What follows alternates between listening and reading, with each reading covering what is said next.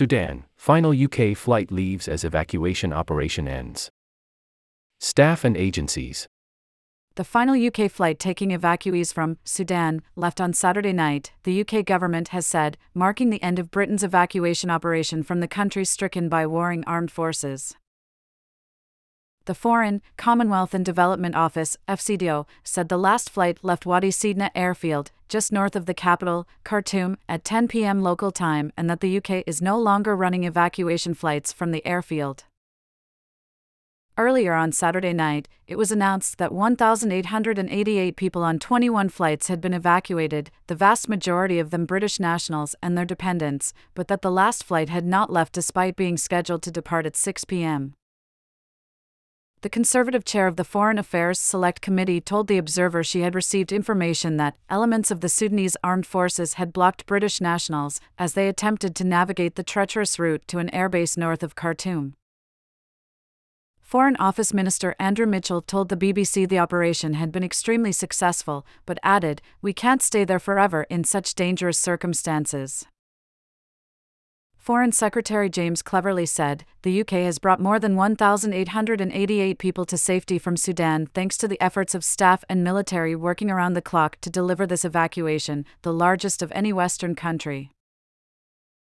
We continue to press all diplomatic levers to secure a long term ceasefire and end the bloodshed in Sudan.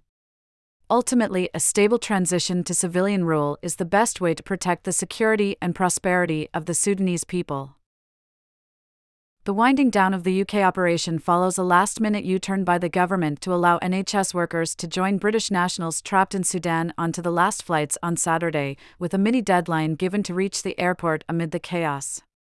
It comes after a doctors' union called for NHS medics without UK passports to be included in the airlifts. Thousands more British citizens may yet remain in Sudan, against a backdrop of continued fighting in Khartoum, despite the extension of a ceasefire between the country's two warring generals having been brokered in the early hours of Friday. Sudan's former Prime Minister Abdallah Hamdok has warned that the conflict in the turbulent African nation could deteriorate to one of the world's worst civil wars if it is not stopped early. More than 500 people have been killed since battles erupted on April 15 between the forces of Army Chief Abdel Fattah al Burhan and his number 2 Mohammed Hamdan Daglo, commonly known as Hemedti, who commands the Paramilitary Rapid Support Forces, RSF. God forbid if Sudan is to reach a point of civil war proper. Syria, Yemen, Libya will be a small play, Hamdok said in a conversation with Sudan born telecoms tycoon Mo Ibrahim at an event in Nairobi. I think it would be a nightmare for the world, he said, adding that it would have many ramifications. With PA Media